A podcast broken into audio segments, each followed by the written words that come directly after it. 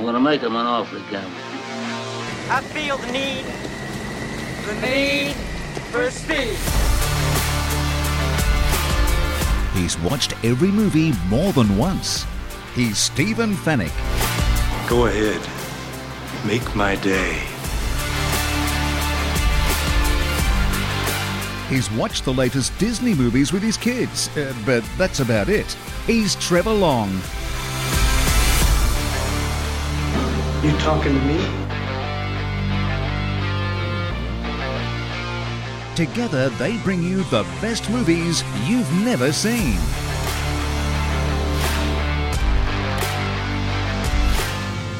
I will look for you. I will find you.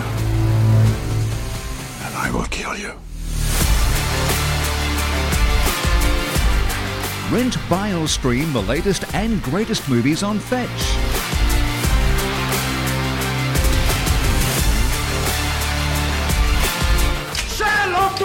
Friend.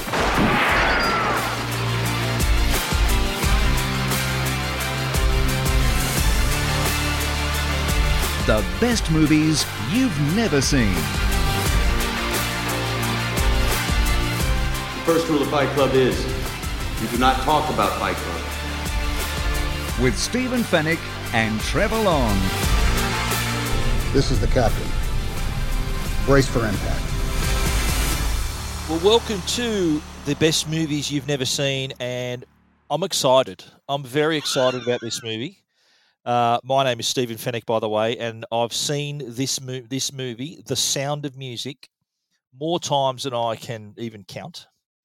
This was the movie, by the way, that spurred us, Trevor Long and myself, to create this podcast. Trevor, welcome. Tell me that you. Ne- I, I'm I'm so happy that you've finally seen The Sound of Music. It, it's it's been a long run. I mean, I wasn't there for the filming of it like you were, but um, it was made before I was born, mate. So come on, you don't have to be like that.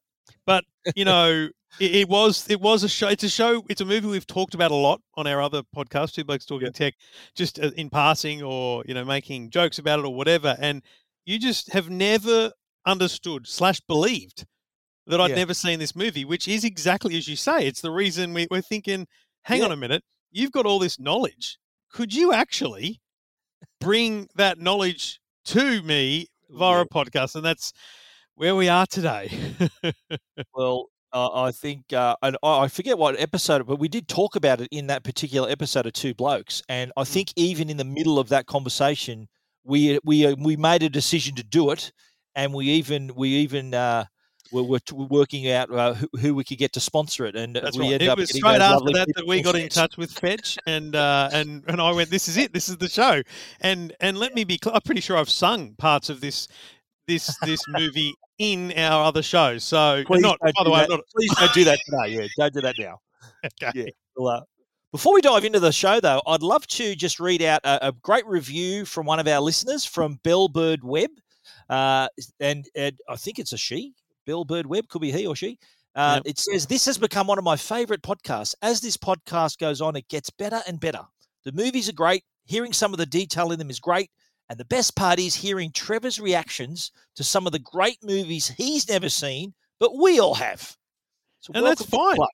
That's what's beautiful about this is it's totally fine if you've never seen it. And I, I will still remember all the way through, however many episodes we do over the years ahead. In the early couple of movies, I'm, I'm pretty sure I had a differing view on the way things were presented or the, the my interpretation. And Yeah. I think you said after one of them, you said, I'm going to rewatch that now with that in mind. And I think if I can bring that to you, dear listener and great. Stephen, that's the best I can offer. Well, anything, any fresh. I, I love the fact that you got fresh eyes on this. So, Fresh you know, you know- eyes on one of you the oldest movies. well, you know how when you, you know people say you, you're too close to something, you're too Yeah. close to it. Spot on. I think I think I'm like that with a lot of the movies I've seen umpteen times, Mm. and you coming in fresh, and you got a different set of eyes. And and I think the movie you're referring to was Joker. I think Joker. You thought Oh, that's did right. even yes. did that even happen? It was a dream. Did, did and- and that that gave me. I never thought of it that way. So Yeah. you are bringing a fresh fresh perspective to the show, mate. I love that.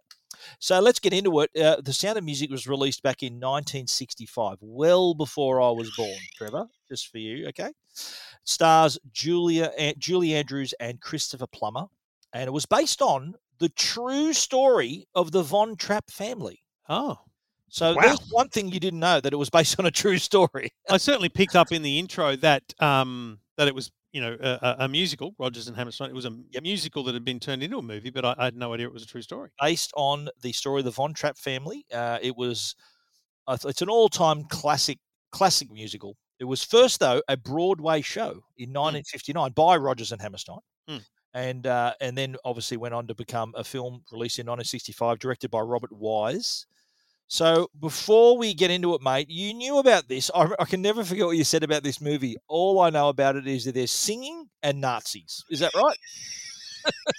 that was that was your impression of the Sound of Music. And the funny thing is the um, and I have unpacked this a bit with um, in, in our other show. My my uh, my wife's aunt Arnie Shell, um, who uh, has an intellectual disability. She's the most wonderful lady in the world. And whenever we're at Christmas lunch, uh, any lunch, she's had a gutful. We just put on the Sound of Music. That's her movie, and she just sits there singing away. Oh, oh so I've walked through. I've seen it, and so that's Yeah. the Nazi thing's actually only a very recent thing, the last kind of five or ten years, because I've seen a part where, the, or I've seen it, you know, whether it's a swastika See the and swastikas. Yeah, right, that's, right. That's the only twig I had um, of, of that. But you know, I, I obviously knew it was musically based because of all the songs. Um, I've obviously seen the you know the opening scene of of, of her on the hills and stuff, but I, I legit had no idea what the storyline was. Like if I was on Millionaire, because I use that analogy all the time, and they said, "Is it a story of this, this, or this?" I, I would have said, "I'll pass, Eddie."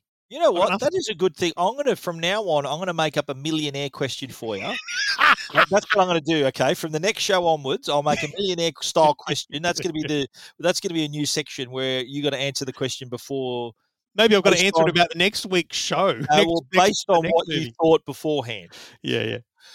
Okay, well, you know what? This movie uh, was there was a lot riding on this movie. The, to the studio was 20th Century Fox behind this film. Okay, and when the show, the Broadway show opened in 1959, so uh, Fox said, right, we need to buy the rights to this movie, which they did. They bought the rights back then for 1.25 million dollars. Then what happened? Fo- uh, 20th Century Fox produced the film Cleopatra, which was a massive flop, $40 million flop for the studio. And so this, they had already got, they were committed to making Sound of Music. So this was like a do or die movie for the studio. And as we know, this was a, it was a home run. It was hmm. nominated for 10 Oscars and won for Best Picture, was Best Picture in 1965, one for Best Director for Robert Wise, but won Best Sound, Best Film Editing, Best Music Score Adaptation, because remember it was from a Broadway show. Mm-hmm. Julie Andrews was nominated but didn't win. Out, robbed. Plummer- yeah, Christopher Plummer not even nominated Oh wow. for an Oscar. Considered by many, myself included, I reckon to be the best musical film of all time. And I'm not alone when I say that, as I said. Uh, when it was first released, this is how popular it is. When it was first released on home video, it stayed on the charts for five years. home video charts. That's how popular it was. Righto, we're going to dig into the movie now. This is what we call the last exit before the freeway. And if you haven't seen Sound of Music, which I would find that very surprising, you can watch it though on Fetch. And Fetch are proud sponsors of the best movies you've never seen, and we appreciate their support because it's perfect. It's the perfect match. It's a match made in heaven. Uh, if you want to watch these movies, all you got to do is look up your Fetch box. If you haven't got a Fetch box, you can buy them at major retailers or ring your internet provider see if they have Fetch available. And do what I did: just press the voice button and say "Sound of Music," and it will show you the Sound of Music. You can then click to either uh, watch it um, via their own movie store, uh, or there's other viewing options for a lot of titles. There's over nine and a half thousand movies to buy or rent. But on that movie title, you can see Rotten Tomatoes ratings, so you can actually get critic reviews. You can also curate through from this. You could look at actors or actresses that were in this and find other movies they were in. There's a whole bunch of things you can do with your Fetch box. So a great way to watch movies, and we appreciate their support here on the best movies you've never seen. Alrighty, well, if you're still with us, you're gonna we're gonna dive right in. We're gonna climb every mountain and uh, get on with this thing. okay, so you so you got that you got that joke, which means that you you you know that's in the movie. Paid That's attention. Yep. You you pay attention. So now that you've seen it, mate, did it meet your expectations, exceed your expectations, or you're just, huh, what, what's the fuss about? So because it had music in it, I was very nervous. I'm not a musical man. Like I don't, I don't, uh, I'm not one for musical shows. Now, Okay. you know, kids' movies with music in them are bad enough, right? It You know, doesn't Cars Frozen. have music in it? Does Cars 3 have music in it? Yeah, but it's it's back. It's not singing. Whereas Frozen, there's like he's like a musical. There's actual Okay. singing in it, right? So I'm talking about a musical. Um, Right. Okay. So, So you, not, saying you haven't, you're not used to watching musicals with live people. Animated not- movies? mate, That's right. I'm not a fan. action? You're right. I'm saying I'm not a fan of musicals. Okay. It, Right. it would not be in my top three genres, even if I could name three genres. So, coming into this, very nervous because you, you said to me, mate, it's a three hour movie or something. And I thought, oh no, not sure. Like yeah. it's- Two it's hours, gonna- 45, I think, yeah. it's going to be hard to push through. But so, in terms of expectations, exceeded my expectations, probably doubly so because Really good. Because the music the music worked the music actually in, Yeah. there was probably only one time i went this doesn't need to be a song okay that's the thing about it's like dude just just script this um it doesn't need Yeah. to be music but you know even at the start in the in the convent the, the nuns singing that was just a really fun way to integrate music into a piece it didn't have to be a whole bloody palaver What, but what I most like about it, importantly I like the music. Sorry to interrupt you. What I No. like is that the music told helped tell the story. Spot it on. wasn't just there for the sake of it. It wasn't Well- say, okay, insert song here. It, it helped tell the story. I think. I think even more so, it was a it wasn't the story. So my, my point there is there was an actual story here. this is this is what's blown my mind today is there's a story. Like there's a there's a really strong actual story here of this this woman, this man, this family, um, war. There's just there's so much in it. I absolutely had no idea And there was so much in it. no until I mentioned it a few minutes ago. You didn't realize this was based on a true story, did you? No, Right. Okay, Not at all. blown your mind already. We're just Mate, ten, not even ten this in. this has been a huge day for me. Well, that's good. So, how would you tweet this? What would you say in a tweet? I, I I thought about this, and I think I would I, I would say people probably dismiss The Sound of Music as an old school musical, but in reality, it's got a really strong stor- storyline, amazing locations, and is well worth the watch. First time or the hundredth time. Very good. Well, speaking of hundredth time, that's probably talking about me. I think, as I said, I've lost count of the times I've watched this movie. It is a, it's a favourite film of my parents.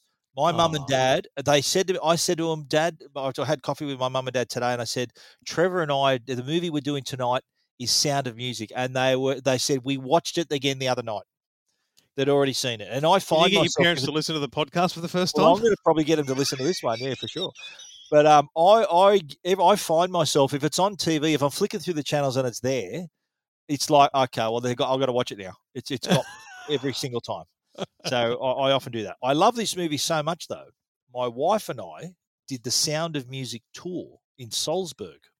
This was Now, our Stephen, this was on our honeymoon. I know that I know that story. You've told me before. Stephen, Fenech, and Joe on their honeymoon went to areas of this movie, Yes, and here I, I've bagged you for that many times. and here's what I'm going to say and to you, now, Stephen: and now, If I was within QE, I'd go. I want to see the house. well, I, I've got, I I'll- want to. I want to walk the streets of of Salzburg. I, I yeah, it's got me. I, I want to be. I want to go to the top of that mountain. What a, what, a, what an amazing place. I will talk more of, uh, about the house and those other things uh, on uh, on the in the things you might not know section of the podcast. But um, Okay.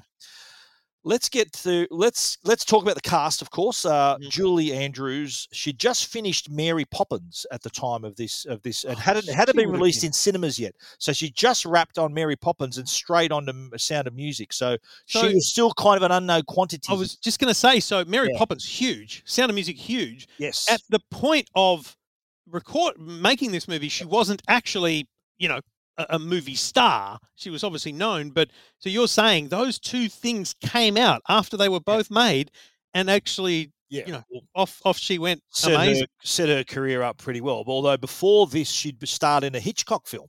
She was in a movie called Torn Curtain, which I've seen, not a bad movie. She co-stars with Paul Newman in that movie. It's worth a watch.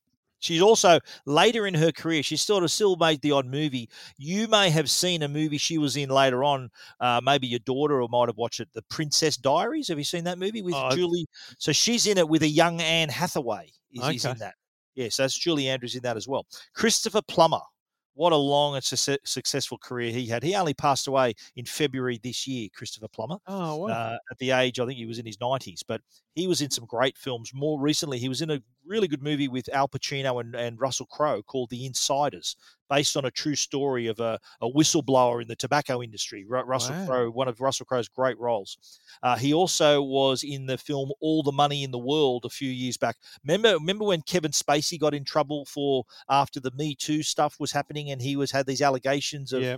Of you know, tampering with a, a teenage boy, and Mhm. he was suddenly radioactive. He'd already made the film All the Money in the World in heavy makeup. Uh, and they replaced him completely. They got rid of him out of the movie and put Christopher Plummer actually played the role of, a- of the, the, billionaire whose name I forget now. Who was a it was it was based on a true story. Uh, Christopher Plummer actually won an Oscar for a film called Beginners. He won an Oscar for Best Wow. Supporting Actor at age 82. He was the oldest winner in an acting category at the Oscars. Wow. Now the children, uh, a lot, a lot of, uh, a lot of young. They were obviously young actors, but there were two that that, that I'll mention. Nicholas Hammond, who played Friedrich, so the oldest son in the in the family.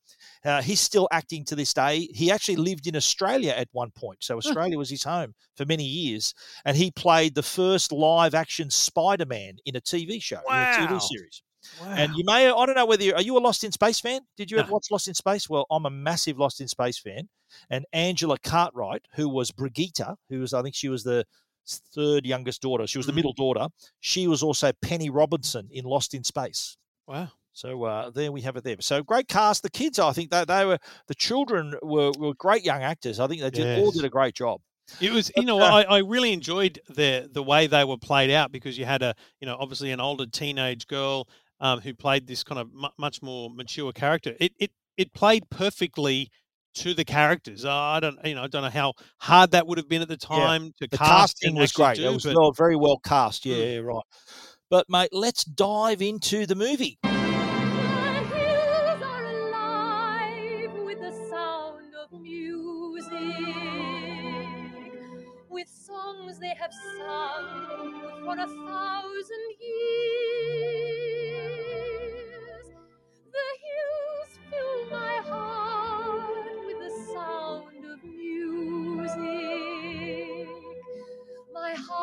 To sing every song it hears.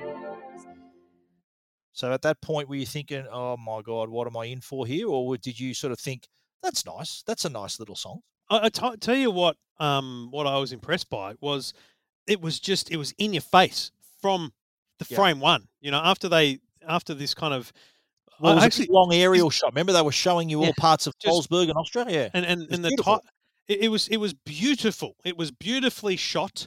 It was in your face, you know, music, and I just went, no, no, it, it didn't it didn't jar me at all because Yeah. bottom line, hell, she can sing, yeah. and whether or not at the time I would have cringed, but now those songs are so iconic. It, it's it's like seeing a you know it's like seeing a movie start with you're the voice. You know, this is this was huge for me. So I like how they said the name of this movie movie too in the first minute. That's awesome. The sound of that's music. true. Yeah. But it was funny. Did you see that famous shot of her like coming in, and then you see her sort of walking up the hill? So that that that shot approaching, that was shot in a helicopter, and Yeah. apparently what they shot it a few times, and they got her sort of they got the shot of her coming up the hill, but she'd always because because the props of the helicopter were so strong, it was she kept falling over because of the downdraft Oh, but no. but it was only uh, when she fell down. It was they'd already got the bit they wanted, but she every single time they tried it, they'd knocked her over because the copter got too close.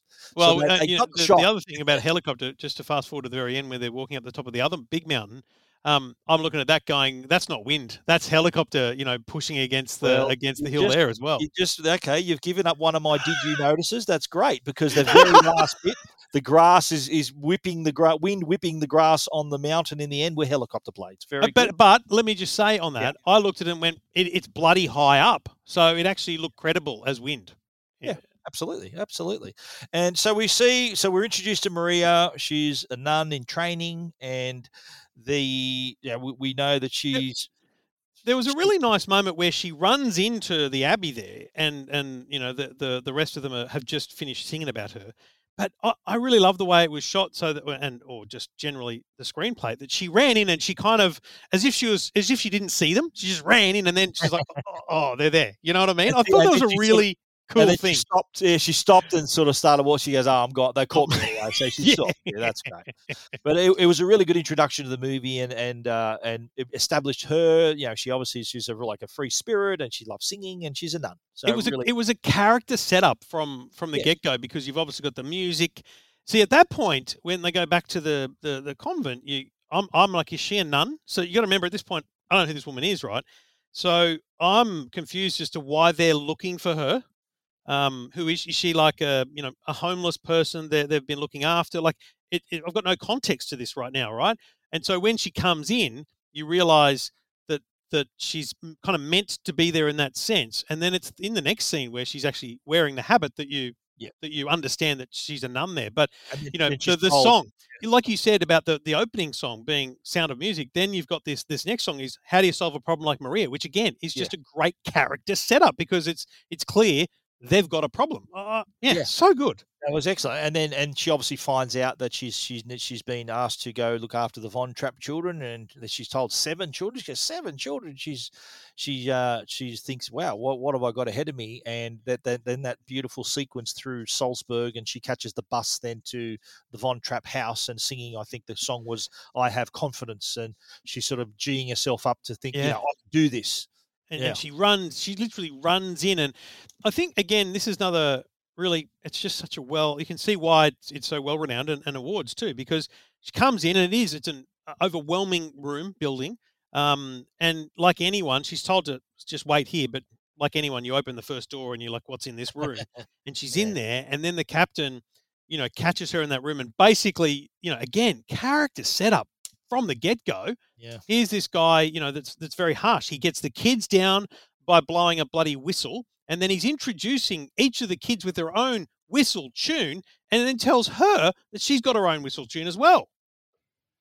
Now, when I want you, this is what you will hear. Oh, no, sir. I'm sorry, sir. I could never answer to a whistle. Whistles are for dogs and cats and other animals, but not for children, and definitely not for me. It would be too humiliating. Fräulein, were you this much trouble at the Abbey? Oh, much more, sir. Hmm.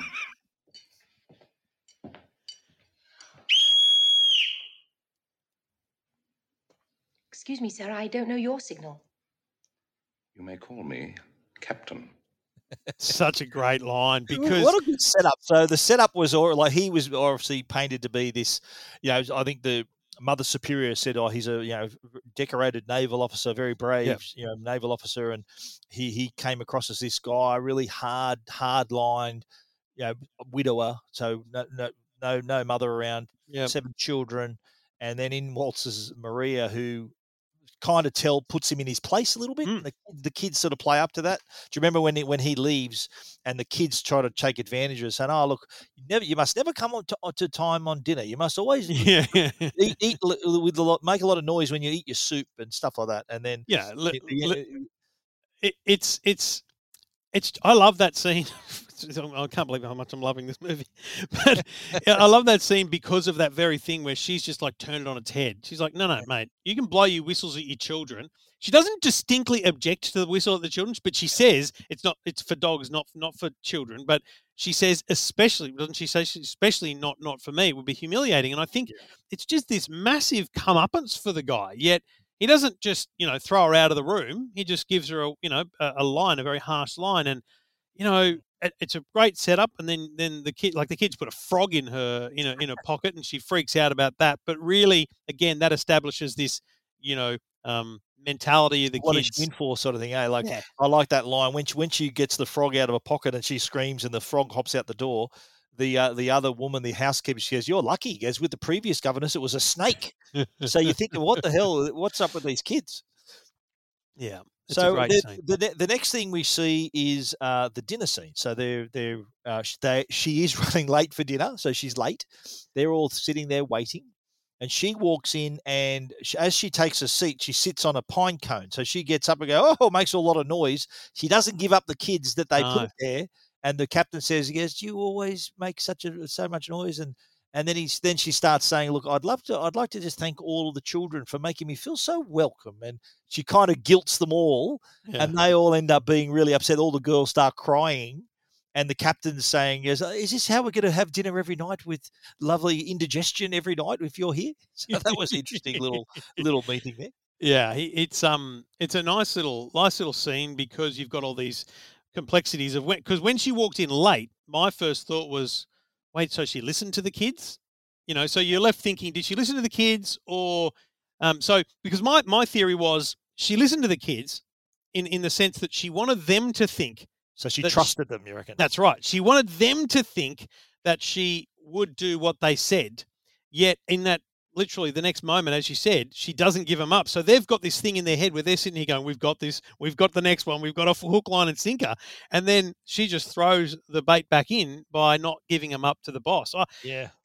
very, very, very smart stuff. Um, and so what what we see here, we uh, I think there was a telegram delivered by young Rolf, the the Yeah. telegram dude, and um, I think the, the the butler comes in and says, "Oh, there's a telegram," and then she says, oh, "Who delivered the telegram?" And says, "Oh, I think young Rolf, I believe."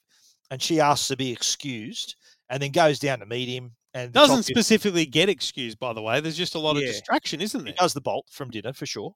But then we she it's obvious that there's a little bit of a romance between the two. yeah she likes the guy and uh, she goes down and and I think they have their first kiss as well. So but in the meantime, remember they ran into the gazebo. Mm. And the gazebo, by the way, was on the salt was on the House Sound of Music tour. So I actually saw that gazebo. Uh, it's on someone's property, but uh, they let us in to see it. And uh, then the thunderstorm comes out, and, then she has to sneak back in the house, and she climbs up through, uh, climbs up to through Maria's room, and she sort of says, "Well, how, the hell did you get up here?" She goes, "You climbed up there." And then she said, "I think, yeah, I think what Liesl, or no, Brigitte can walk, cl- climb up with a jar of spiders." Spiders? She said, "What?" But it was, it was, big, it was a thundery night, and Yep. so the, the first, I think the girls, the youngest girls came in. They were a little bit scared of the thunder, and then the boys who were pretending to be brave, they bolted in as well. So eventually, all the children, I think Liesl's in getting changed out of her wet clothes, and all the children are on the bed, and they, she asked them, they said, "Well, what do you do when you're scared?" And she says, "I think of my favorite things." Raindrops on roses and whiskers on kittens, bright copper kettles and warm woolen mittens, brown paper packages tied up with strings. These are a few of my favorite things. Cream colored ponies and crisp apple strudels, doorbells and sleigh bells and schnitzel with noodles, wild geese that fly with the moon on their wings, Schnitzels with noodles. Have you ever had schnitzel with noodles? I no, but I'm prepared. I'm prepared to give it a crack. Is that a thing? Prepared to give it a crack. If she's into it, I'm into it. Brown paper packages with string. I don't mind that either. Yeah, we get a few Um, of those. Yeah, we, we get a few deliveries. It, it, the interesting thing about this scene is it does it, it creates the first real impression of bonding um, between the uh, what's what's the title they give her the governess um, between the governess and the kids, but it also then brings back the combat between the father and the kids and and Yeah, he uh, storms Maria, in. because he uh, storms in going, yeah. "What the hell's going on here? Bedtime." Yep. You know, there's there's rules. Didn't hear me tell you the rules and that kind of stuff. So you do have this conflict in your head about how that. Like I'm thinking, how is this playing out? Because we also know by now that this guy is going to nick off um, in the morning. He's obviously got um, job or duties or something going on. A, woman in another um, another Another city in. Vienna. Yep. Yep. Um, and so you're thinking to yourself here, so she she's she's in for it because this bloke's going to leave her on her own with these kids. So she needs that rapport, and she knows that too. Like she knows she needs the rapport, but uh, she she also like he bagged her heavily at the start for what she was wearing. She said, "I can make my own clothes if you get me fabric." She does that. Then she asks for fabric for the kids, and he says, "Nick off," basically. But she looks at the drapes, the drapes on her curtain, the curtains on the windows, and you can see that she's obviously thinking about making. Yeah, bloody- the housekeeper had told her the drapes are going to be replaced. She goes, "Why? They they look fine." And then she gets the idea. Yeah, with the, Yeah, and they were like they were funny looking drapes. So they were like green patterns and not really sort of clothed. It, it didn't look like clothing material to me. You know, they were they were thick drapes. But but leaving that aside, she actually does make clothes for all the kids. Um, they go into Salzburg, um, and they're, they're, you can just see there's this great rapport. And this is a really important scene because they're willingly with her. They're happy. Um, there's a lot of good stuff going on. But the most important thing for me in this whole movie, I would I could have stopped watching at this point. Is is this song? This song. A deer, a female deer. Ray, a drop of golden sun. Me, a name I call myself. Ah, a long, long way to run. So, a pulling thread. La, a note to follow. So, tea, drink jam and bread. That will bring us back to dough. So you now So- know what that means, don't you? I had. I mean, I know that song by heart. Like I can smash that one out. but I had no idea why it existed, and I think for me, this is why this movie now is is really fascinating to me because I, I now understand. She she said to them, you know, singing is a wonderful thing to do, and they're like, we don't know how to sing, and so she's going to teach them how to sing, and so this is her way of teaching them how to sing, and so the whole song now just has proper context. I mean, how ridiculous that a movie that's I don't know how many decades old now is now has context for me. A song that I've heard all my life has context, It and is. I Yeah. literally had no idea why she was singing this this song about notes. Eh. But now we now I know. She was giving them the basics, teaching them the basics and how what you can do. Because now you know all the notes, you can mix them all up and do all stuff. With I mean, plot hole, but they, geez, they picked it up quick. They. Um, They they, also were were very well choreographed as a family. Of course. Speaking of which, they were sort of the, the, the this scene was a, just a beautiful Salzburg Oh. postcard. It was a a lot of the tour that I did was all in these locations where they were singing. There was remember there was a scene around a fountain, and they they were coming up these steps and gardens. So a lot of that you see on this tour, which was uh, really cool. But uh, the next part that we get to is, and you got to remember the the scene where, and so that little sequence, that little montage, if you like, was I think that wasn't just one trip to Salzburg because they were wearing different clothes at times. So that That's was right. Yeah. That was while the while the dad was away. I think that was sort of that period of time. But the- also, the part- uh, also establishing that she wasn't just because remember, there's a bit in the early part of the movie where he says their routine is to go out and Yeah, march, march basically, around the grounds, yeah. march around the grounds, do their study, focus. They don't, the kids don't play. Even the housekeeper reinforced that to them. You know, go go out and do your do your march, kids, and stuff like that. So this scene establishes not only the rapport, but it establishes that they're doing things far beyond what they would normally have done, and there's obviously bigger smiles as a result. Absolutely, yeah, and uh, we see then there uh, the the the uh, captain and the baroness and Uncle Max are coming back in the car, and they drive they drive along this sort of road with all these tall trees, and there's all these children in the trees, uh, and he at the time not realizing that they were his kids. And the scene that comes that comes uh, when when they're coming along in the rowboat. Now, little fun fact about the house, okay? And I learned this on the tour. The front of the house, which you see at the very start, remember she Yep. walks in a big Yep. yellow front of the house, Big yellow front, yep, and the back of the house are two different houses, of course. the two different places. So they, they made you uh, think that is is one house, and the interior, the, that big that big area with the stairs and the everything, that's that was just on the a studio in in LA in in uh, 20th Century Fox. So that was sort of the, how the house was made up. But it was that that I actually saw that gate and that part of the water where they fell in on this tour, and the children are coming back to they're rowing back towards the house, and they spot the dad. Remember, and they all they all yell out and wave, and they all fall out of the boat. Now, little fun little fact. Now, you remember the youngest girl, Gretl. Her she her name was Kym Karath. She was five years old at the time. Now, if you Mm. take a, mate, I've watched this many times to notice this. If you take a look at the movie, apparently she didn't know how to swim. So the producer said, right, to, to Julie Andrews said, look, you got to look after her. When you fall in the water, grab her because she can't swim. Now, you watch the movie, you watch the movie closely. She falls backwards out of the boat. The boat rocks, so she falls away from the house, Yes. and young Gretl falls towards the house. yes. So she's on her own. So they had to cut that, and then they, they rescued her out of the water, and that she she ended up spewing up water, and it was an interesting little a little incident on the set there. But she she couldn't swim, so it was they uh, they had to rescue her in that at that point. But um, it was an interesting scene, and this was obviously the first the first time the children had met the Baroness. Yes. And you remember Yeah. it was funny when the kids are all standing there soaking wet in their in their drapes, and then he, these are my children. He was kind of half embarrassed introducing them.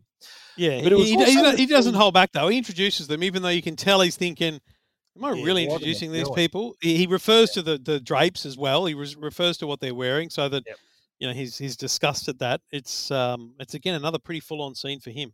But he saw, it. but it's again another disappointment. Like Marie has disappointed him again, Yeah. and he, she's talking about like the, the they were. You know, walking around, he, he asks about that's one of our quotes that you hear later about the drapes and going around Salzburg. But she sort of she suddenly tells him that you know the kids he's not noticing his children that they have they have an almighty argument. Oh, please, Captain, love them, love them I all. don't care to hear anything further from you I about am my not children. finished yet, Oh, Captain. yes, you are, Captain. Fräulein. now, you will pack your things this minute and return to the Abbey. So he's basically given her her marching orders. Yep. She sort of crossed the line, sort of talking about her kids and how you know, Liesl's a woman you'd haven't even noticed, and Kurt is hurt that you don't give him attention, and he, he sort of uh, tries to act like a man to cover it up, and Pretty much everything a father doesn't truth. want to hear, right? Like Yeah, it's a well, solid bunch of things that no Yeah. father would want to hear from it's kind of the hard Chloe. truth. Yeah, the hard truth that he's hearing from this person who's been around for a matter of days or however long she's been there. But it was the point where, oh wow, she's she's got some pretty gutsy what she's saying to this bloke who's supposed to be this feared, revered captain. because in, in this scene, the Baroness has realised this is going to be a dressing down, and she's like, "I'm going to get out of here. I'm going to leave you two to it." So the kids are inside getting changed because they're all wet.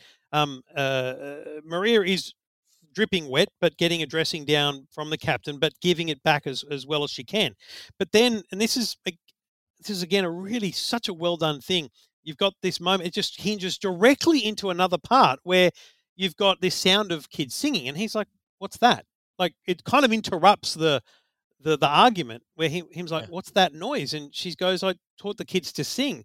I taught the kids to sing so that they would have something to present to the Baroness." And and it's kind of this thing where you you realize on behalf of the captain that she hasn't been just playing around with these kids. She's been getting them ready for this potential, you know, new mother Yeah. to come home and meet. And it's it's a lovely thing because It then they it was- walk yeah.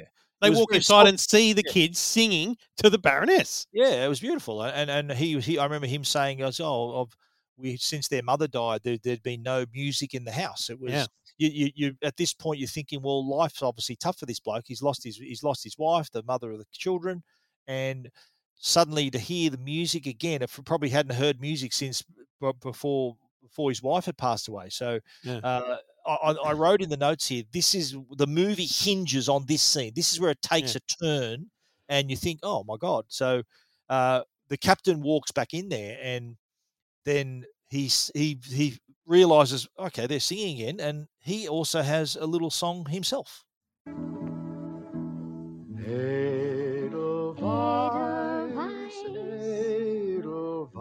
Edelweiss, every morning Small and Small and white, clean and Clean and bright, you look happy to meet me.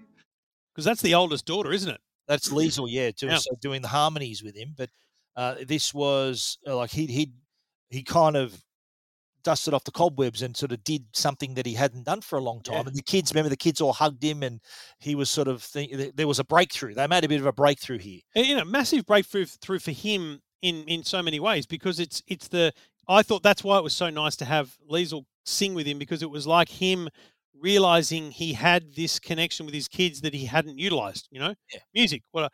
A- and look, it's a it's a funny thing because I my, my kids and I love music. Like we're in the car, we're always listening to music because my kids are always like, "How do you know this song?" And I'm like, WSFM, I know every song. Like you know, it's it's it's this great connection. My kids singing my my songs, Queen or whatever it might be, is is a great joy to me. And he, like I looked at that moment and I went, he's just he's had this rekindling of this of this kind of love for his kids. It felt like he didn't love his kids. Let's be honest. Up Yeah. until this point, he felt like he was just parenting them. Um, and I, I thought it was a great moment because then he, you, you know, he he notices Maria wet still, by the way, Yeah. in in the in the doorway, and she shuffles away, and then he stops, runs out, and and tells her to stay. Yeah, I think he says, I, I behaved badly. Sorry. He sort of apologizes and uh, then asks her to stay, which was uh, that was a, a critical part of the movie. But I think what we established uh, slightly earlier was that they were going to throw the Baroness a party. They Yeah. were going to kind of announce the, the this new this new couple, the, the captain and the Baroness, to introduce to the uh, Austrian society. And it was interesting because this movie, you, you sort of you saw little smatterings of it through the film, where the captain is obviously fiercely Austrian, fiercely loyal to Austria. Mm. So it, it was got a little bit political at times, and you got to remember this movie was set in 1938, which is just on the on the just before World War II, and you know the Germans and Nazis and Hitler and everything's happening. Austria being a neighboring country to Germany, there was uh, what they were called the Anschluss, which was the time where Germany and Austria would kind of become one country. They were they would join together, and uh, the captain at the party met met uh, another. Uh, I think another was he a politician or I think it may be a former a, a fellow military guy Yep. at, at the party, and he made a comment about the Au- Austrian flag at the party, and that was uh, and how he said, "Look, it's inevitable what's going to happen," and they had this little exchange. Austria alone holds the monopoly on virtue. Uh, Herr Zeller, some of us prefer Austrian voices raised in song to ugly German threats. The um, ostrich buries his head in the sand, and sometimes in the flag. Perhaps those who would warn you that the Anschluss is coming, and it is coming, Captain, perhaps they would get further with you by setting their words to music. If the Nazis take over Austria, I have no doubt, Herr Zeller, that you will be the entire trumpet section. it's a great line. Nice little payout, but you got to remember just before this too, the kids sang their "So long, farewell, Auf Wiedersehen." Wiedersehen, like that, that was that was cute, wasn't it? And it was then- lovely. But yeah. but the thing about the political stuff stuff in this, at this point, I'm not getting it. Like Yeah. I'm not a hist- I don't. I'm not a history buff. I don't understand Austria versus Germany versus. I I don't get any of that stuff. So at this point, I all I'm establishing is there is there there's kind of two sides to something. That's Yeah. that's what I've established at this point. Is there's two sides to something, and clearly the captain is staunchly going to defend his side. He's going to he's going to stick to his guns, and I, I I think that was well established here. No matter what you knew about history. Yeah. I think that I think Max even said a couple of things about oh what's going to happen is going to happen, and then he turned around and goes, "Don't say that." He goes, "He he he was he's fiercely believes in Austria and had he was like an op, he was the optimist, had the optimistic view of things." But Mm. a lot happens in this party. so Oh, the, yeah. the kids have gone to bed. The captain tells Maria, "You know what?" Uh, and before this, by the way, they had their little dance. Remember, the kids Yes. Maria was looking after the children, A and they were traditional Austrian dance, wasn't it? And then she, I think, was dancing with Friedrich. And then the captain sort of comes out and goes, "Oh, can I cut in?" And then the captain and Maria do this waltz, and it was it's a beautiful dance. And you you see there's something happening there. There's a bit of chemistry. Mm. This sort of scene where I think the Baroness is even looking at the from the doorway, and, and then Maria and, and the captain are looking into each other's eyes, and the kid says that one of the kids says, "Oh, your face is all red." You know, she's blushing, and and she's horrified. She's thinking, "Oh my god, what have I done?" And yeah, the captain tells her slightly, shortly after saying, "Look, if you want to stay for dinner, of course you can stay." But she goes, "Uh, "Maybe you want to get changed first. She had nothing to wear, Yeah. and this is where the Baroness swings in. The Baroness sort of, I think, half defending her territory a little bit here. Oh, yeah. she says, you know, uh, you know, well, um, you, the captain could hardly take his eyes off you, and, and all of this, and and he was, she was sort of guilting her out a little bit for her feelings, Mm. and the the Baroness said, look, you know, uh, she she she goes, do you do you really? Maria sort of was thinking, "What do you mean?" She said, "Oh, the captain couldn't take his eyes off you," and she was half embarrassed, thinking, "Oh, oh my god, I, I didn't I think mean. that's I the critical what, thing I don't here. know what to do." it, it was like the Baroness realized she didn't actually need to be overt and say, listen, love, you don't deal with my man like that. She just needed to plant a seed because she also knew that she would she'd come from a, a, convent, and so there's obviously some very strongly held beliefs there. So there's some really there's some easy things to kind of play on, and so she she just used essentially a form of reverse psychology, if not just a more direct form, but Hmm. she used her, her own words to kind of twist the thoughts of Maria, and that made Maria go, "Well, I- I'm I can't have these kind Yeah, of I'm out." ungodly thoughts." Essentially, is what she's thinking. Well, I can't have these thoughts. I'm out of here. But- Well, the fact I think so. What the Baroness did, he, she planted the seed that you know you you could potentially be the end of our union. You, you're you'd be you're a distraction to to him, and we're, we're just supposed to get married. And I think that was kind of horrified her, and she uh, ended up uh, leaving the the Von Trapp home to get head back to the convent. Yeah.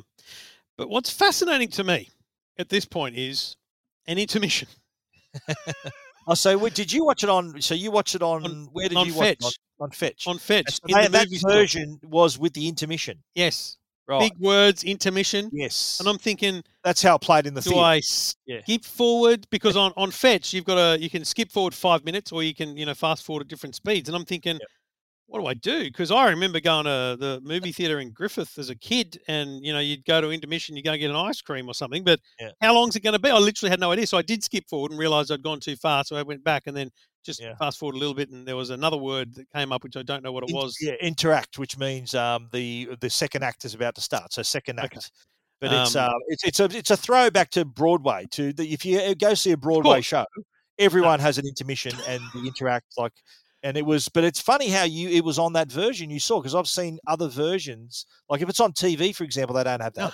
of there are not. other there are DVD versions. I thought it, as it well. was Yeah. great. I thought Yeah. it was a really, I thought it was a That good was thing good. because Yeah. it, it kind of did, it did, it does actually separate the movie too. There is, uh, you know, there's two separate parts to this movie because at this point now you've got Maria's at the convent. They talk about the fact that she hasn't spoken for days. She's basically in a vow of silence. So the Reverend Mother calls her up and, and, um, the Reverend Mother and Maria have a very strong conversation about this, but the Reverend Mother also bursts into song. These walls were not built to shut out problems. You have to face them. You have to live the life you were born to live.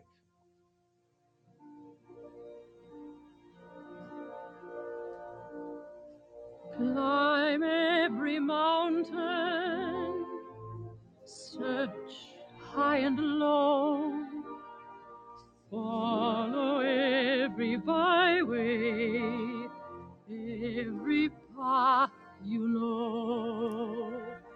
Climb every mountain. I've got goosebumps, mate. I love that song. That's a beautiful song. Really?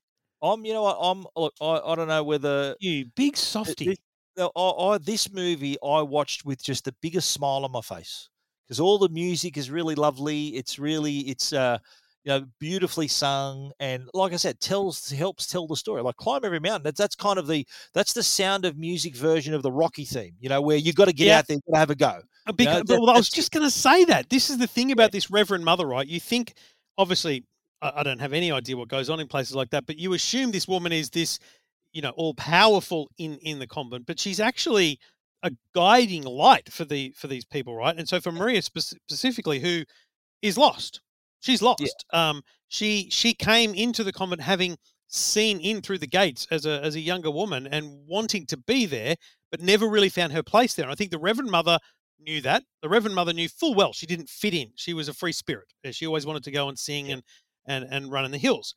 So knowing that and knowing that there was something else going on, she literally clawed out of her that she had feelings. And it's fascinating to me because I would assume that a movie that's that old or set that old, I thought that it would be frowned upon to essentially try and you know break up a, a relationship like that you know from a you know very ungodly thing to go and actually you know express your feelings you know I, I i didn't expect that i did not expect the reverend Yeah. mother to be the one to say you have to go and and Well, and, and confront tell him the truth yeah.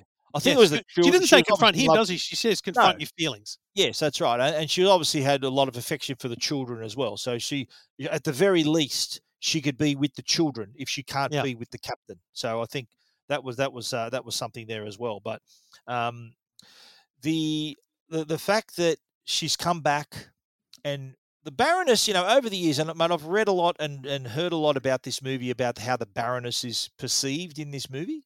Yeah. And a lot of people perceive her on first or second watch as being really manipulative and and sort of scheming. She's Yep, kind of the villain. me I'm there, Well- mate, all the way through. Her her Yeah. facial expressions, her behaviour, all the way through. It. There is a point, uh, actually, in, in the next scene we're going to talk about where you know she talks about you know pl- plenty of people would want it just for her money, or she could just find someone just because of her money. I don't know. I, I never. She never. Even though she's a beautiful woman, this is the fascinating thing about the casting here again.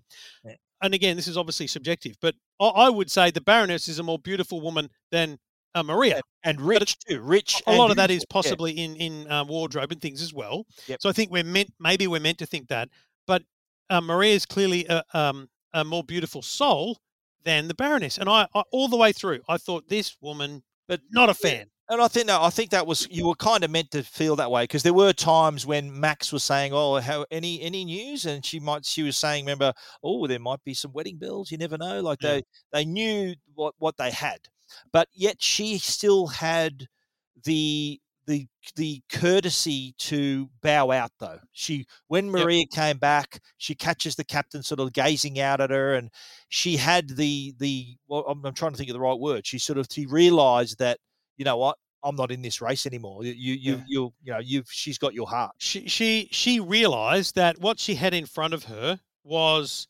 uh, a life with a bloke. Like think about it, right? Here's a woman of money who's about to marry a bloke with seven kids, who's clearly in love with the with Yeah. the you know. And she uh, said the- already, oh, the kids the are going to go to boarding school. Remember, she said the boarding Yeah. school. They're, they're off to boarding school. there's going to be a conflict there. And I think it's so this is the point where you go, well, actually, while I think you're a, you know, low life kind of person, that's actually the most noble thing you've done. And it's obviously a bit selfish That's because she's like, you know, yes, yes, she's like, I've got money, I can get anyone. So I don't need this, even though this would be lovely. And like it's clear, she she would be very happy to marry him. It's not Yeah. like she doesn't love him, but she concedes. His heart's not in it. eh? His heart's His not heart's with with her. Like, Yeah. I think uh, she, I love the line where they're on the balcony and, and she's sort of saying to him, "Look, you know, uh, no hard feelings. I know you love her." And I think she, the line she says, "Yes, I know. There's a woman out there who I don't think's going to become a nun. She's going to be a nun now." Like, uh, so he realizes, and then He goes straight out. is, uh, he's out there to, to talk to her. Yeah. Yeah, and, and you know then that the they they pretty much cut very quickly to the wedding because it's I like that. Here's the crazy thing about this movie at two hours forty five or whatever it is, it's actually really pacey. Yeah. Like it's not slow. Not happening. Like, yeah, you're right. Yeah. If if you were told to cut it to two hours, you just have Yeah, to say, "No, "Nah, we'll take it to another studio." Do you know what I mean? Like it's. I don't see how I'm it's glad possible. you're saying that. I'm glad because I, feel the same way. There's a lot in this movie, a lot of story to tell. Well, uh, let- a lot of let me- changes to happen. What's fascinating is you could end it here. Yeah, possibly. Yeah, you could end it here. Yeah. because actually the story of the captain and Maria is is ended. It's closed. She she she's got the man, he's got the girl, the kids got the mum. Like actually, at that point, it could end. Happy and the end, only the only thing lurking is all this Austrian flag stuff, and you're like, what is it? What was all that about?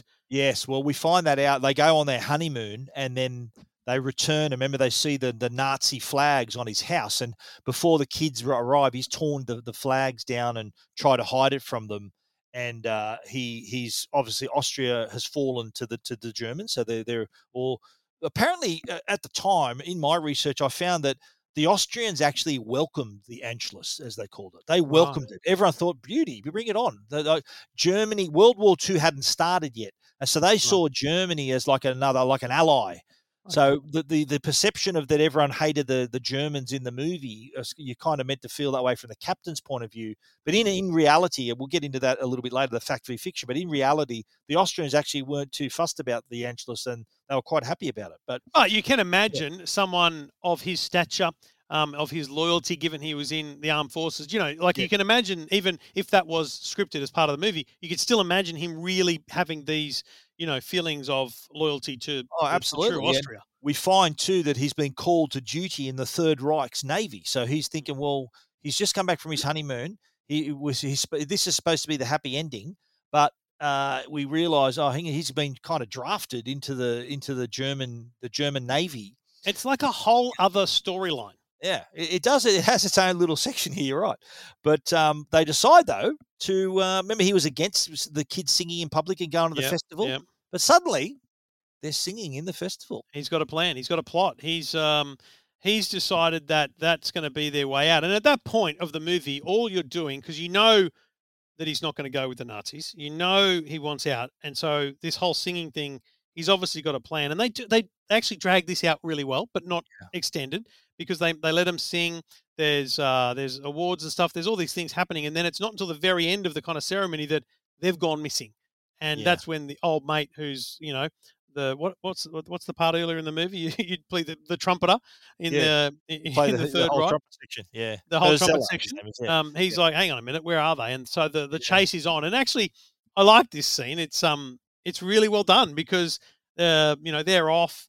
Um, they they, They actually hide in the I cemetery, assumed you know. Remember, they're in the cemetery with behind the gates. I actually well- saw that in the on the Well. I assumed they had Yeah. a getaway, right? I assumed they had a plan, but their plan was to go to the to the to the um to the abbey, to the to yeah. the nuns, to the convent, which didn't strike me as a very good plan because, like, you, hang on, you're trapped now. You're in the bloody con- you're trapped with Nazis on the streets. Like, it didn't make any sense to me. Mm, But what about what about how they're in the they're hiding? Remember the the, the torches were sort of trying to shine behind the they were hiding behind the big gravestones, and then one of the little kids says, "Is now a good time to sing about our favourite things?"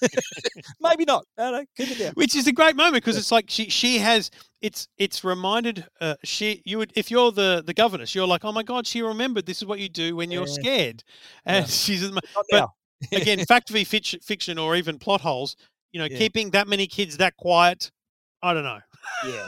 What about how Rolf uh, sort of? He, remember, he was the he was the messenger boy who with Liesl had a had a, a you know, she was in love with him or had a crush on him, and there was another scene I think when he got back from uh, when the Baroness came home and Rolf remember was throwing rocks at Yeah, the yeah. window, and then.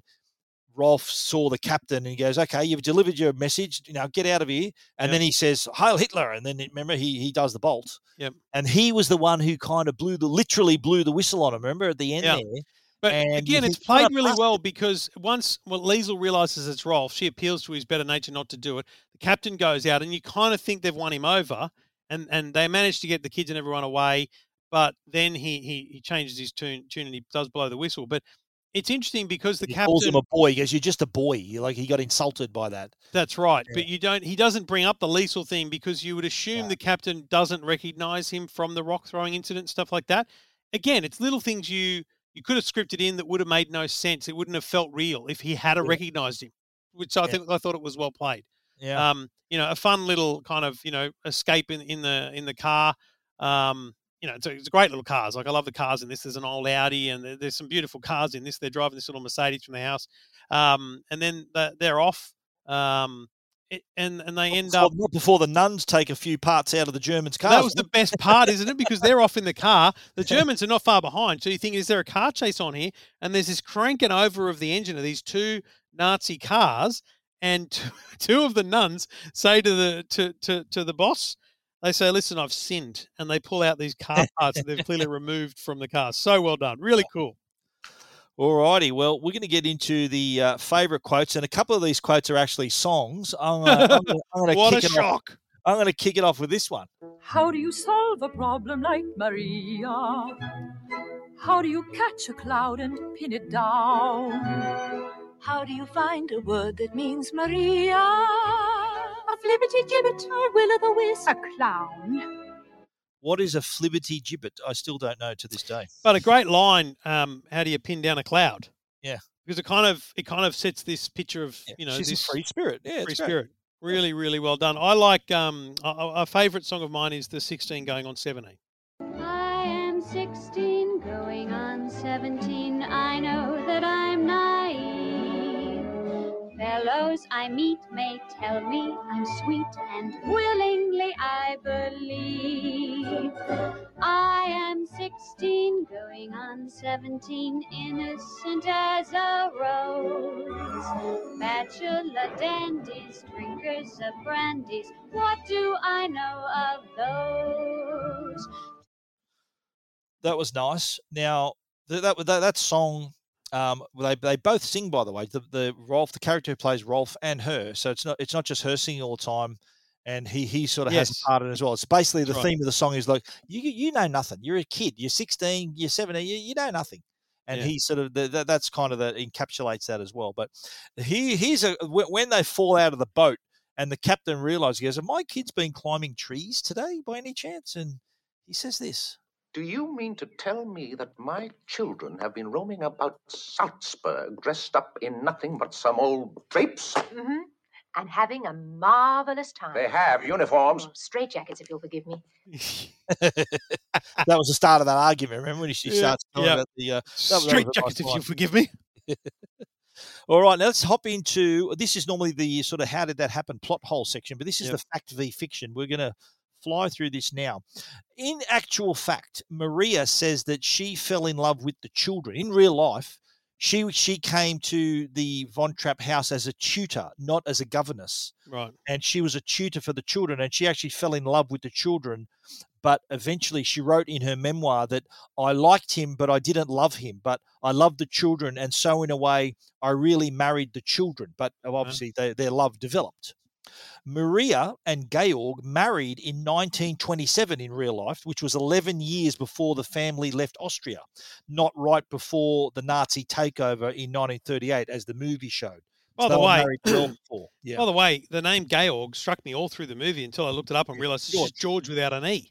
That's it. That's it. Uh, the Von Trapp children already knew how to sing apparently before Maria arrived in real life, so that was sort of something they played on.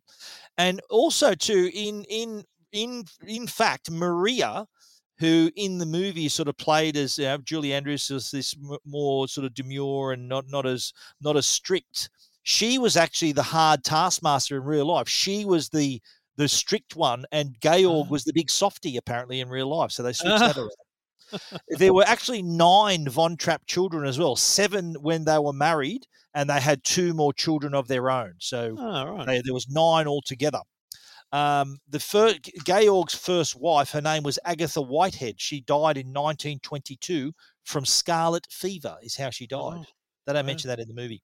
And the children's names in the movie were all changed. In the movie, it was Liesl, Friedrich, Louisa, Kurt, Brigitte, Marta, and Gretl. Now, in reality, their names were Rupert, Agatha, Maria, Werner, Hedwig, Joanna, and Martina. Good idea to rename them. Yeah, and later on they had Rosemary, Eleanor, and Johann as well. And the you know that that dramatic ending of them climbing the mountain to get to sort of cross into Switzerland. In actual fact, they caught a train to Switzerland. They, they, they didn't climb a mountain. They hopped on a train and they escaped Austria that way. Now, I already told you about the uh, the house being actually two different houses in Salzburg to make you think it's one. Uh, so that that was part of that that we've already mentioned. But the Maria von Trapp sold the rights to her life story to make this movie for the princely sum of nine thousand dollars. What? That's what she got for selling it. She she wrote her book was the story of the Von Trapp family singers was published in 1949, and there were there was a lot of interest to buy the film rights, uh, and they got the they the Von Trapp family was they were a little bit strapped for cash, and Maria sold the rights to a German movie producer for nine k. So that's what she got for her story. Uh, when in the movie, when Julie Andrews, who's playing Maria, was running, remember you mentioned this when she's running to through the courtyard at the very start. She just finished singing. She was singing "I Have Confidence." Do you remember that where there's a little bit where she trips over? She actually that was an accident. That wasn't meant to happen, but the director liked it so much that they kept it in. The other mistake was when they were having their argument, and the captain says, calls captain? her, he calls her captain, and then he goes, oh, and he says Fräulein, and that, that was a mistake as well. I thought that when when I Yeah. saw it, I thought that didn't Yeah. feel scripted. It, it looked Yeah. They kept that in. That was a mistake. And Right. you may also notice early on in the movie when she's meeting the children, she calls him Reverend Captain. Did you, that, that was I don't know whether that was a mistake either. She calls him Reverend Captain, as if Reverend Mother, you know, Mother Reverend. Oh yes, Reverend yeah. Mother. Yeah. Reverend Mother. Um, in the uh, the the woman who plays Liesl, Hmm. uh, she was uh, older than her seventeen. So I think she was twenty yes. But there was apparently when she was filming the song, remember she was filming 16 going on 17 in the gazebo? I remember they were hopping across the benches and jumping around. Remember they Hmm. were she the guy was holding her hand, she was sort of running along and jumping between the gaps of the benches. Yeah. She apparently heard twisted her ankle. She fell through the glass in the gazebo and injured her ankle. Oh. So if you really, if you have a really close look, you'll see that she's wearing a bandage on her leg that's covered in makeup. So she's actually bandaged. If you have a really close look, you might notice it in the scene. Oh wow. Now, filming took place over a fair amount of time. I think it was like 12 weeks of filming in Salzburg. And Friedrich, who was Nicholas Hammond, he, apparently he grew six inches in that time. he had a bit of a growth spurt. Uh, and in, in it was actually six months of shooting they were there. And he had to be shorter than Liesl, but taller than Louisa. Remember how they were to, Yeah. to, to demonstrate their age. So what they had to do, they had to have lifts in his shoes. But by the end, his shoes were off, and uh, Liesl had to stand on a box to sort of get the height right. for all there. All righty. Did you notice when um, Georg and Maria, the scene where they confess their love for each other and they they mm. have their first kiss, and you noticed it was shot in silhouette, so you couldn't see their faces. It was a silhouette. Oh yeah. Now, the reason for that, apparently, there was a light that was making this funny noise, sort of making a raspberry sort of noise, this light. And Julie Andrews had a fit of laughter. She had the giggles and that she couldn't compose herself. And they say right, let's just shoot the silhouette so you can't see her smiling or doing anything. So they Oh. shot that in silhouette because uh, she couldn't stop laughing, apparently. She had a fit of giggles. Now, I hope you're a car man, right? So Yeah. you would have noticed this. Do you remember the bit where um, they say, "Oh, they're having car troubles, Captain"? Remember they're pushing the car. Yep. And then the SAS officer comes over. He says, "Okay, can you help the captain with his car?" And he gets in. And did you notice it was a right-hand drive? That's true. Yeah. Yeah. So it was a right-hand drive, but that was actually accurate because Austria went from driving on the left to driving on the right only after the Anschluss. So when they were joined up with Germany, they decided, right, we're all going to drive on the right now. But at the time, because it's a left-hand drive, left-hand drive, we drive on the left-hand side of the road, like here in Australia, the steering wheel had to be on the right. So a lot of people picked that up as a mistake, but it was actually accurate. I think that was a little. You've already you've already picked one. this last one about the wind whipping up the grass as they're climbing over the mountains. That was actually the blades of a helicopter that caused that. I think it's credible though. That's okay. I, I forgive them that. That is pretty good. There were not many drones back then, so they had to settle for the helicopter. Yeah. But okay, mate, we're at the end of the show now. Let's have your wrap up and your rating. Uh, I, I genuinely enjoyed this movie. Um, I I didn't get time to sit and watch it with the kids. I had to just watch it on my own. Um, But I'm I, I can see us watching it as a family again.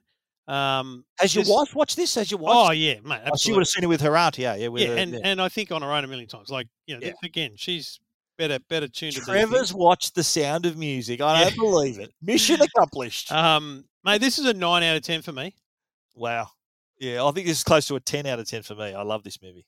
Yeah, I, I'll look, watch it. I'll watch it many more times. I'll it's repeat what I said at the start. The fact that it had such great storylines, several, um, just just made it a better better thing to watch because I, I yeah I just thought it was going to be about a woman singing songs to kids and you know winning their affection. Like you know like I get, I get what it could have been, um, but I also find it fascinating as I said that you could have ended the movie after the wedding and you could have left all the Austria stuff out. You could easily do a director's cut of this that doesn't have anything to do with like in cancel culture. Yeah. They might you know maybe the one day they will where there's nothing to do with the war in it or something. But you know you could almost easily remove all that stuff. You could, yeah. There was that thread though. Sort of, he was sort of talking about this, and you knew it was coming. It was kind of a thing that was inevitable. Yeah. That was going to happen, and Yeah. yeah. No, you're right though. It, it is a distinctly, a distinct, different section of the movie for sure. Yeah, it's a whole other arc. Well, I'm really happy that you finally watched this, and I'm even happier that you liked it. That was, uh, I'm, I'm, uh, I'm very pleased with that one. This could have gone one of two very strong Oh, ways, yeah. and Uh, we it's might- we landed well might- for you, mate. we might put it on in the Tech Guy Theatre here one night for you to see it to see it properly, mate. Big screen, good good sound. We'll we'll do it properly. Anyway, that's the end of the Sound of Music. I'm glad that we could take you through that. I'm glad Trevor liked it too. But uh, next week, looking forward to next week's show. Again, another film based on a true story. A little bit more recently, though, The Wolf of Wall Street. Oh. Starring Leonardo DiCaprio and directed by the great Martin Scorsese. So uh, you better get ready for that one. That's a three hour movie, by the way. So give yourself plenty of time. Yeah, Martin Scorsese doesn't make short movies. And you know what? It's worth every minute. You need that minute. A lot happens in this movie, which you've never seen before, have you? You haven't seen. I, I feel like this is a plain one. There's definitely Yeah. bits of it that, that that I know. I d- I don't know the story, but there's bits of it I've seen, but not couldn't I couldn't rewrite the story for you. Looking forward to it, mate. Looking forward to it. As am I. Thank you very much, everyone, for listening. That is The Sound of Music. Trevor Long has finally watched The Sound of Music, and I've watched it for the 400th time myself. Have, have we done ourselves us. a disservice by, by watching it now and not saving it for like two years down the track at the point? No, we'll watch it again. We'll do a rewatch. We'll do a rewatch. So you can have a Oh. second watch at it. But in the meantime, mate, you've got uh, some your your homework for next week is The Wolf of Wall Street. As I hope you guys listening will also uh, maybe give it a watch before our show next week, and also leave us a rating if you if you like the show. We'd love for you to give us a five star rating on Apple Podcasts. Uh, we'd love to hear from you guys, and this is why we enjoy hearing your feedback. Even if you like, maybe even suggest some movies you'd like us to cover. Absolutely. So we're, we're open to suggestions. If there is a particularly uh, good movie you'd like us to cover, I have already mapped out a quite a long list of movies for us to get through. but if so enough people suggest yeah. cars, we will watch it. I'm pretty sure though the movies that people are going to suggest are on my list. I'll be very surprised if it isn't. All But right, anyway, mate. that's the show. Thanks a lot, Trev. Chat to you next week. Talk to you then.